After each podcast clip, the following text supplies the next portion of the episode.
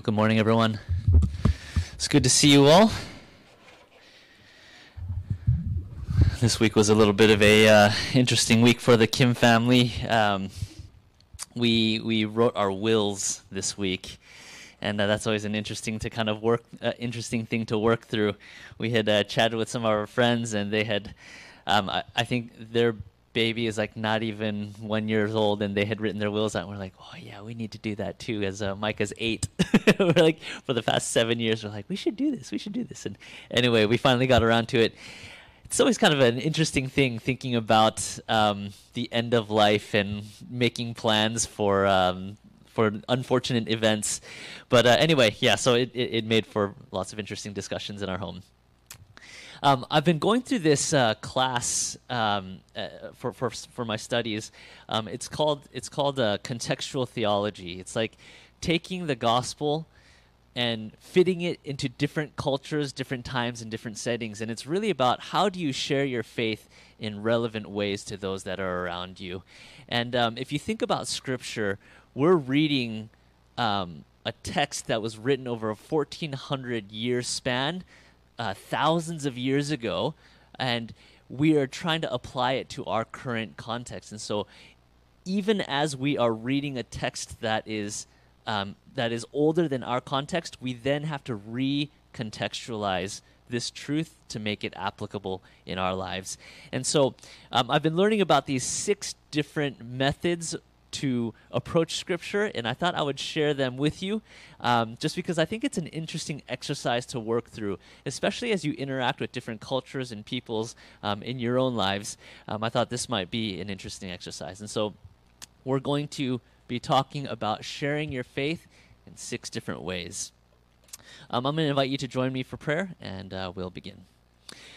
Father God, I just want to thank you for uh, this church. I want to thank you for this time that we have to read your word, to connect with each other, and to connect with you.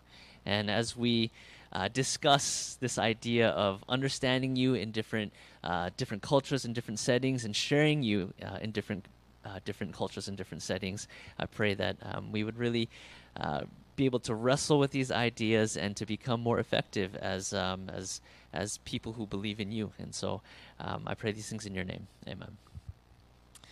All right, so the first uh, method that we're going to be looking at or exploring is called the translational method or the translational the translational model excuse me and uh, if you can just humor me and repeat translational model on three one two three translational model. Wow how exciting does that sound? Gonna gonna be a practitioner of the translational model. I'll tell you what it means first before i get all excited about it. And eh, anyway. So here are a few key arguments about the translational model. Basically um, practitioners of this model believe that the essential message of christianity is universal. The essential method of christianity is universal. In other words at the core of the gospel, at the core of scripture, the core of the truth, it is so relevant and extends beyond time, culture, and context. And so, if I could use uh, a corn as a metaphor, um, the gospel has a core, being the kernel, which is surrounded by non essential, disposable context and culture. So, practitioners of this model believe that God's truth is mainly propositional. In other words, God reveals himself mainly through truth and doctrines. So, because this truth comes from God, it extends beyond culture and time. This truth is sacred and it cannot be changed. So, some missionaries strip down the gospel to one basic idea. And if you think about Seventh day Adventism, we strip scripture down to 28 ideas. And I don't know if that's really a simplification or not, but we have these 28 truths that we believe extend beyond time and culture and context. so the translational model acknowledges the importance of culture and context, but if there's ever a conflict between the values of culture and the values of the gospel, then the values of the gospel are preserved. And so, some of you who have interacted with Jinha and I over the past eight years um, of our time here in Melbourne would have been would have had first would have been firsthand recipients of this approach. Um, there are times where the policies of the church and the rules of our church, uh, we we are quite loyal to those things, and it becomes quite difficult to hold on to those truths as we interact with culture and lifestyle that is here in Melbourne. And so there were many times early on where we were quite firm, where we were like, this is the truth.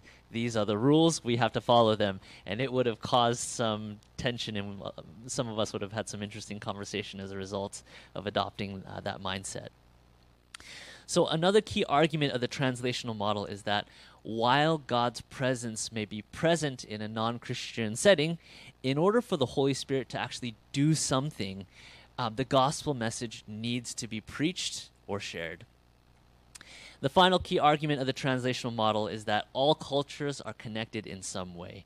So, sure, there are unique behaviors and unique beliefs um, within every culture, but it's still possible to find some rough connection between the different aspects of each culture.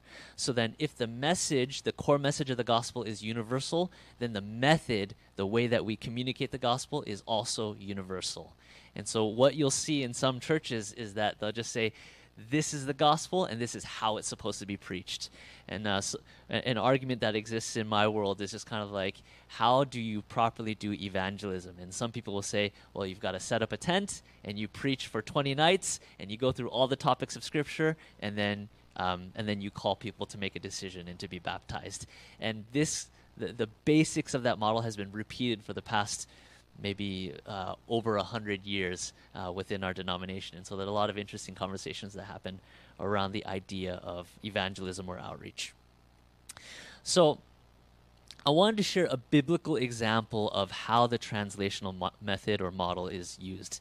So, in Acts chapter, oh, sorry. So, just in quick summary, we're taking scripture, tradition, and the experience of the past, and we're bringing it into the experience of the present uh, whether it's culture, social location, or social change. So if you have your scripture, or if you have your Bibles with you, I'll invite you to turn to Acts chapter 17, and we're going to be looking at verses 16 to 34. Acts chapter 17, verses 16 to 34. And for those of you who have the World Changer Bibles,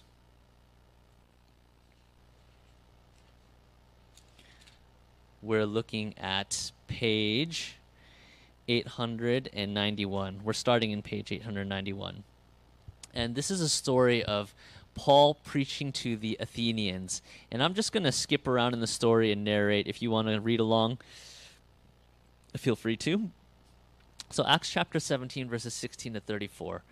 And so the story says here that Paul is waiting for his friends in Athens, and as he kind of walks through the city, he sees all this idolatry, and it just kind of sparks this zeal in him, and he just starts kind of preaching to um, Epicureans and philosoph- and Stoic philosophers.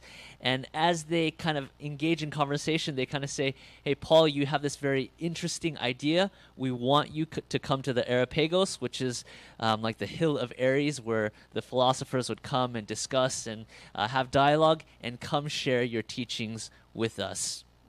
And so, if you go to verse 20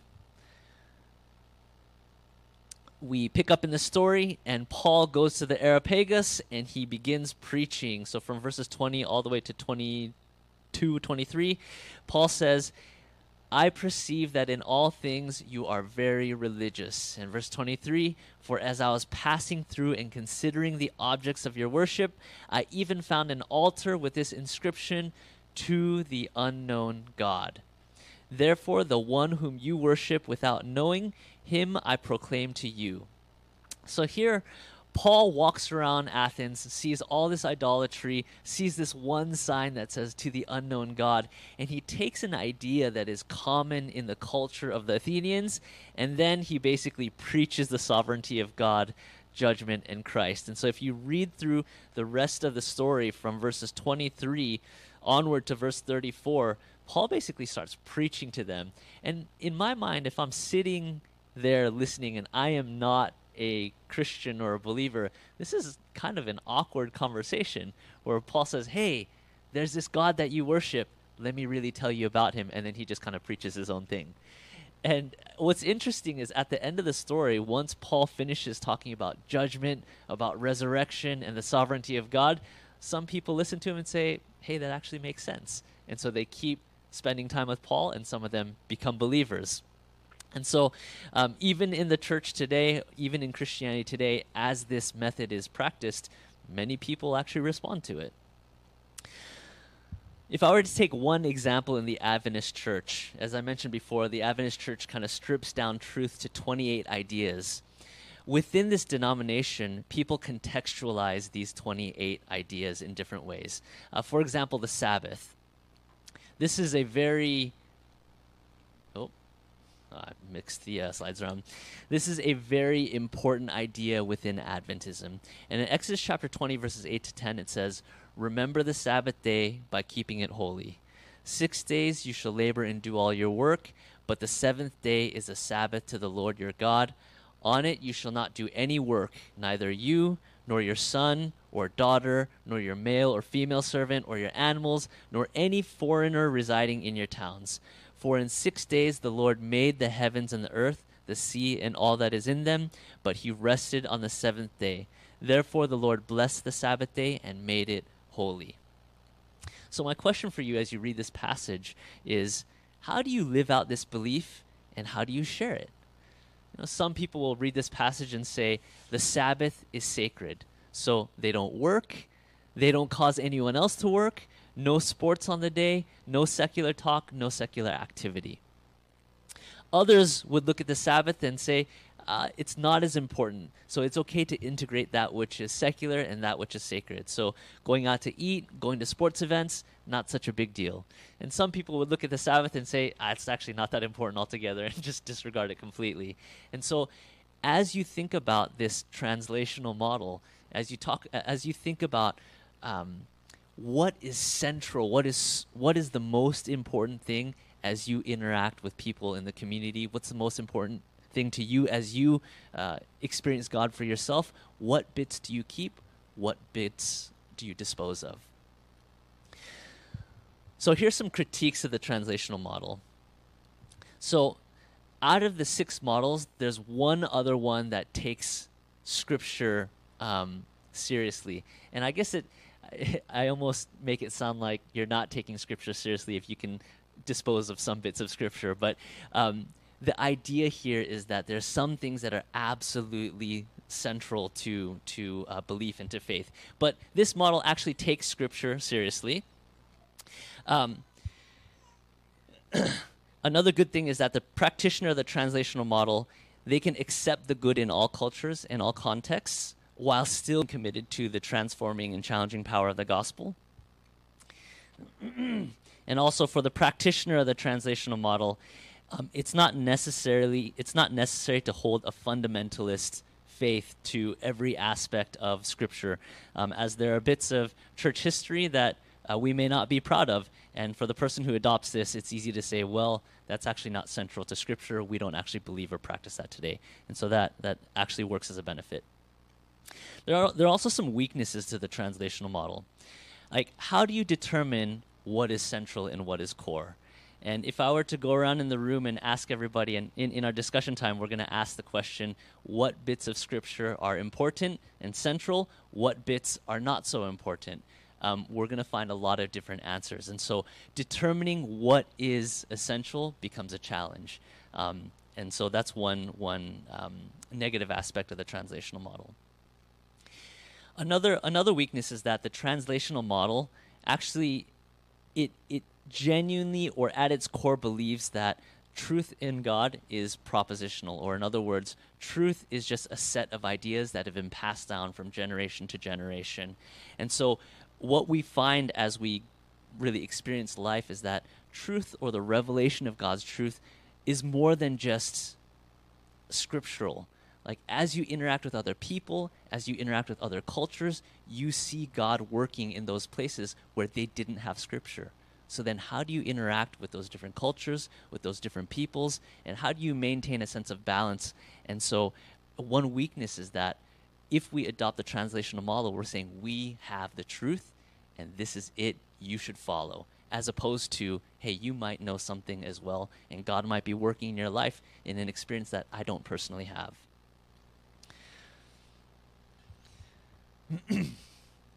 so, the next model that I want to look at is the anthropological model. So, if you can just humor me and say anthropological model. One, two, three. Anthropological model. Okay.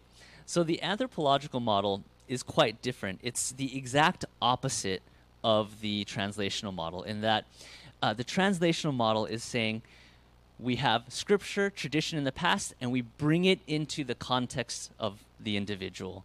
This is the opposite, where we say God is already working in a people group, in a setting, in a time, and what is it that God is doing that I can learn from? So, if there are some key ideas to this uh, to this model, this model centers on the goodness of the person, on the goodness of humanity.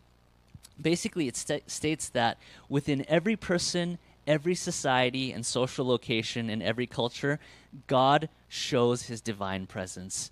And so, theology, it's not just about relating an external propositional message or truth um, to a particular situation it's really about listening to the situation that people are in and then reviewing what their experience is with the truth that I know and then discovering something new. So there's a New Testament passage in John chapter 1 verses 4 to 9. And the text says this, in the beginning was the word and that word is a reference to Christ. And the word was with God and the word was God. In him was life and the life was the light of men, the true light which gives light to every man coming into the world. And if I were to summarize this passage, um, John here is saying that God's truth is everywhere in everyone, and it exists outside of Scripture. Well, I, what what he's doing is he's being clever. He's saying the experience of man is Scripture. So the idea is if God is the creator, then that which he has created should bear testimony um, or reveal some truth about himself. So there's a gentleman by the name of M.A.C. Warren, and he um, he argued quite elo- eloquently uh, for a deep humility, and he's basically saying um, we need to remember that God has not left himself without a witness in any nation at any time. When we approach the man of another faith than our own, it will be in the spirit of expectancy to find how God has been speaking to him and what new understandings of the grace and love of God we may ourselves discover in this encounter. Our first task in approaching another people, another culture, another religion is to take off our shoes, for the place we are approaching is holy. Else we may find ourselves treading on men's dreams more serious still, we may forget that God was here before our arrival. And so, the basic stance of the anthropological um, approach is that human nature and therefore the human context is good, holy, and valuable. Okay, so here are a few passages that kind of give exa- oh before i go in there this is what the anthropological model looks like in summary. Um, so you would take the experience of the present and the personal uh, personal experience culture social change and social location and bring it into our understanding of scripture and tradition. So here are a few passages of scripture. The first one is genesis chapter 17 verses 9 to 14 so for those of you who have your world changer bibles and we're looking at page 14. We're going to be looking at verses 9 to 14. And we're going to see one example in Scripture where the Christians come in contact with a people group, and the practices and the lifestyle of the people group changes their own religion, their own practice, their own belief as a result of what God is already doing. So, Genesis chapter 17, verses 9 to 14. So, this is a covenant or a promise that God makes with Abraham surrounding this practice called circumcision. And I'm just going to read this passage to you, or I'll narrate the passage to you. So God comes to Abraham in verse 9, and he introduces this covenant. He says, this is the covenant, this is a contractual agreement that I want to make with you and your descendants from now until uh, until the generations to come. And if you look at verse 10, this is the covenant that you and your descendants after you are to keep. Every male among you shall be circumcised. You are to undergo circumcision, and it will be sign of the covenant between you and me. And if you go down all the way to verse 13, um, God tells Abraham, This is an everlasting covenant. And when you take that word everlasting and put it to the word covenant, that is, this contract is forever from eternity past until eternity future, right? This is not going to stop. And so when you look at Judaism, circumcision is still practiced. Um, also, if you look at Islam, circumcision is a very normal part of their lives. It's a very important part of their, their uh, belief and faith practice. So here in Scripture, you have the um, you have the beginning of this practice. Now, if we go jump to Acts chapter 15, verses 1 to 31.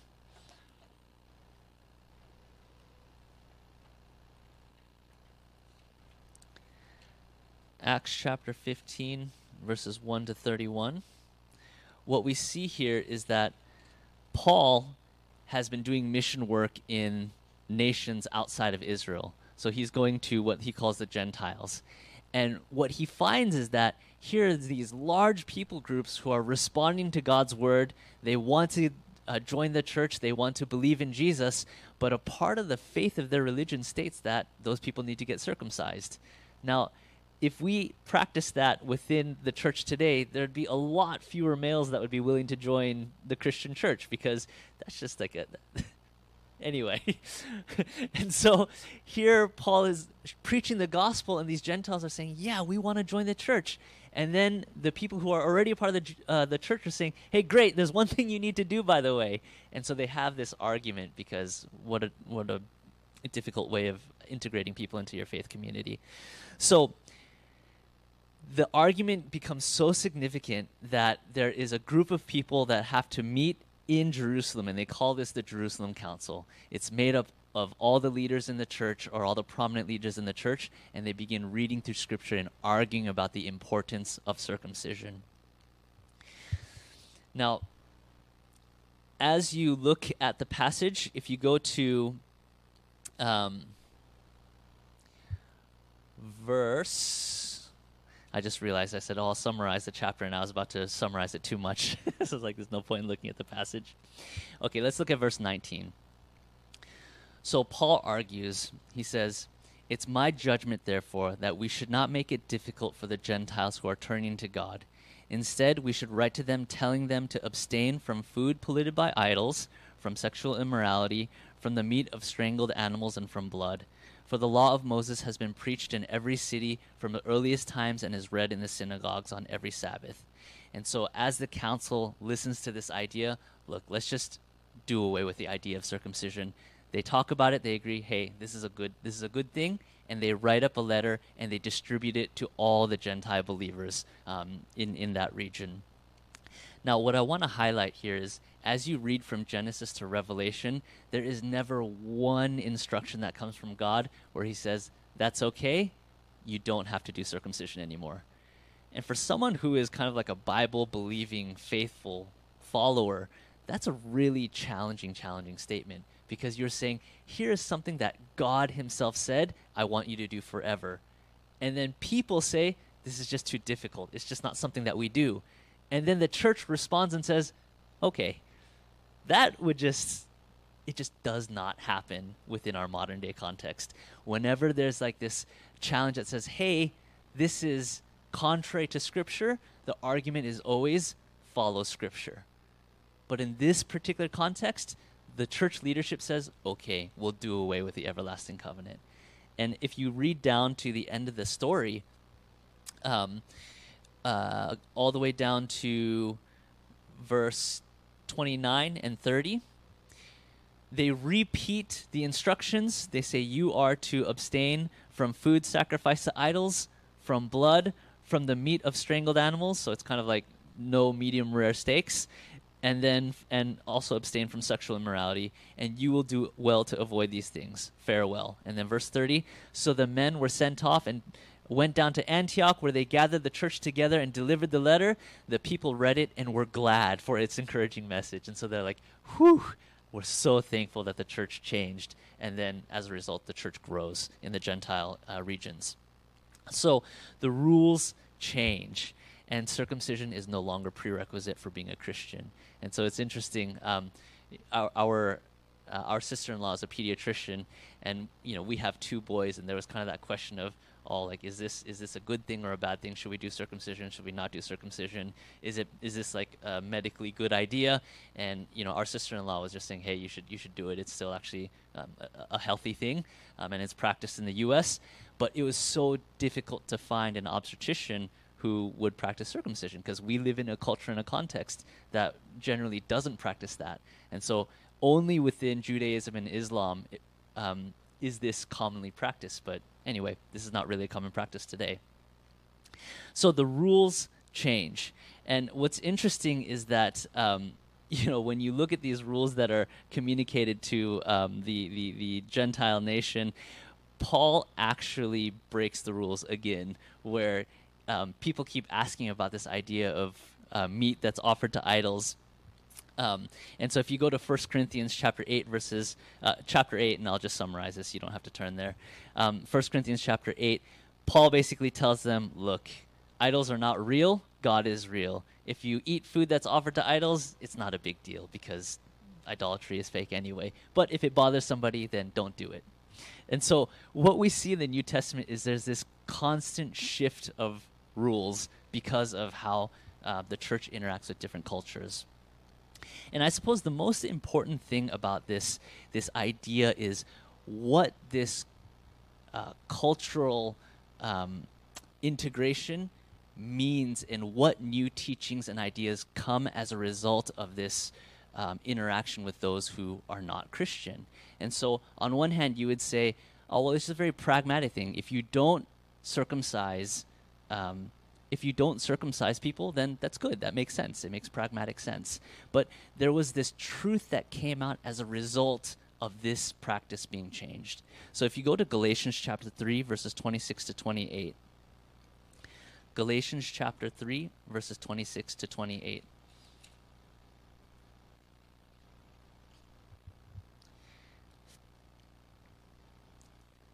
Paul here is sending this letter and writing to the church in Galatia, and there are both Jewish and non Jewish people there. And there's this tension of superiority.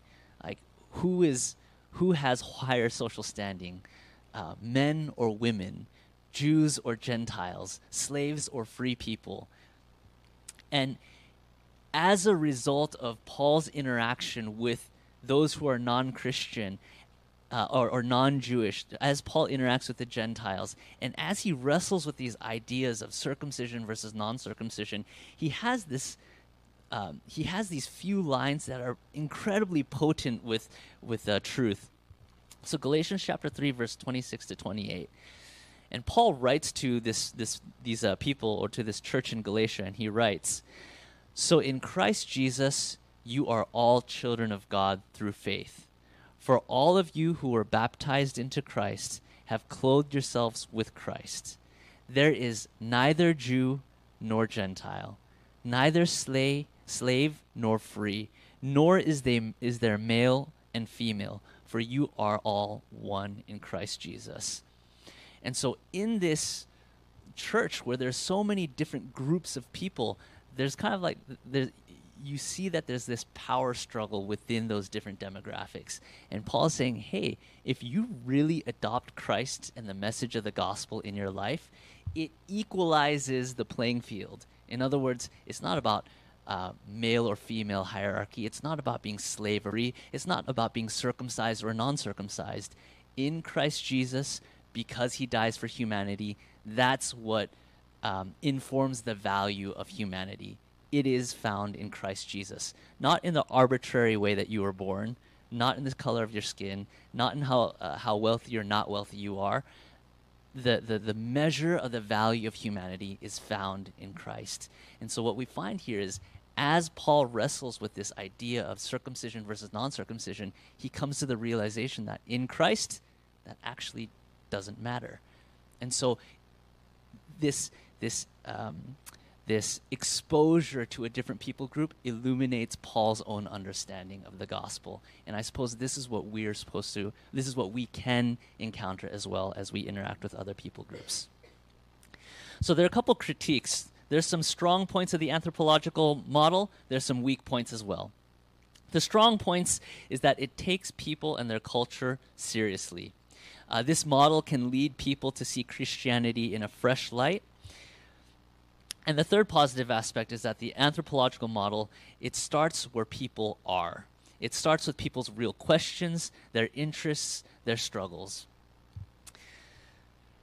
There's some negatives as well. I think a major danger of the anthropological model is that um, it easily falls prey to cultural uh, romanticism. And um, there's this writer, um, Aylward Shorter, and she points out that acculturation or the encounter of one culture with another is happening all the time. And even despite efforts of some societies to seal a culture off, no matter what, cultures are still changing. The reality is that we're a global community, we're an interdependent community, and it's just impossible to seal off all of our cultural groups in neat and tidy, um, neat and tidy groups.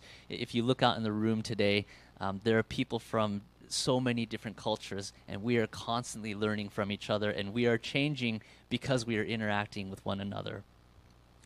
You know, in our church, we have people from Zimbabwe, Kenya, Malaysia, Australia, and that's just to name a few. And we are consciously and subconsciously adopting each other's ways. You know, there, there are times where Jinha and I go back to America, and as soon as we step off the plane, we're like, man, these people are so American. like I just just from the first hey, how's it going? You're like, whoa, it's so American. Change happens all the time. Cultures are changing, um, and they change because of all sorts of factors. And the reality is that um, even if Christianity doesn't exist, culture shifts and changes.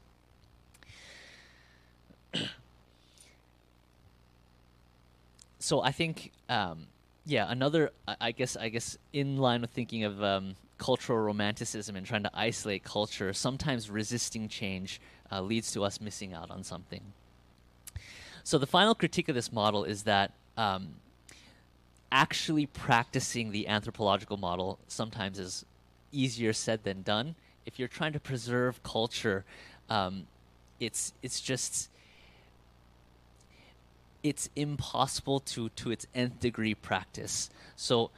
Uh, the reality is not only the present experience, culture, and context are important and bring value, um, but the experience of the past, scripture and tradition also brings value. And so I think we always bring that which works with us into a cultural context. So simply to discover the gospel emerging from a particular situation, um, which is ideal in the anthropological model, um, it's it's challenging because how do you communicate the gospel without using the language and the traditions and the truth of the gospel? How do you bring that into a culture and actually um, create some meaning without? Um, I'm basically I'm saying no matter what, you're going to bring change as you bring the gospel into that context, and so actually practicing this uh, creates some challenge.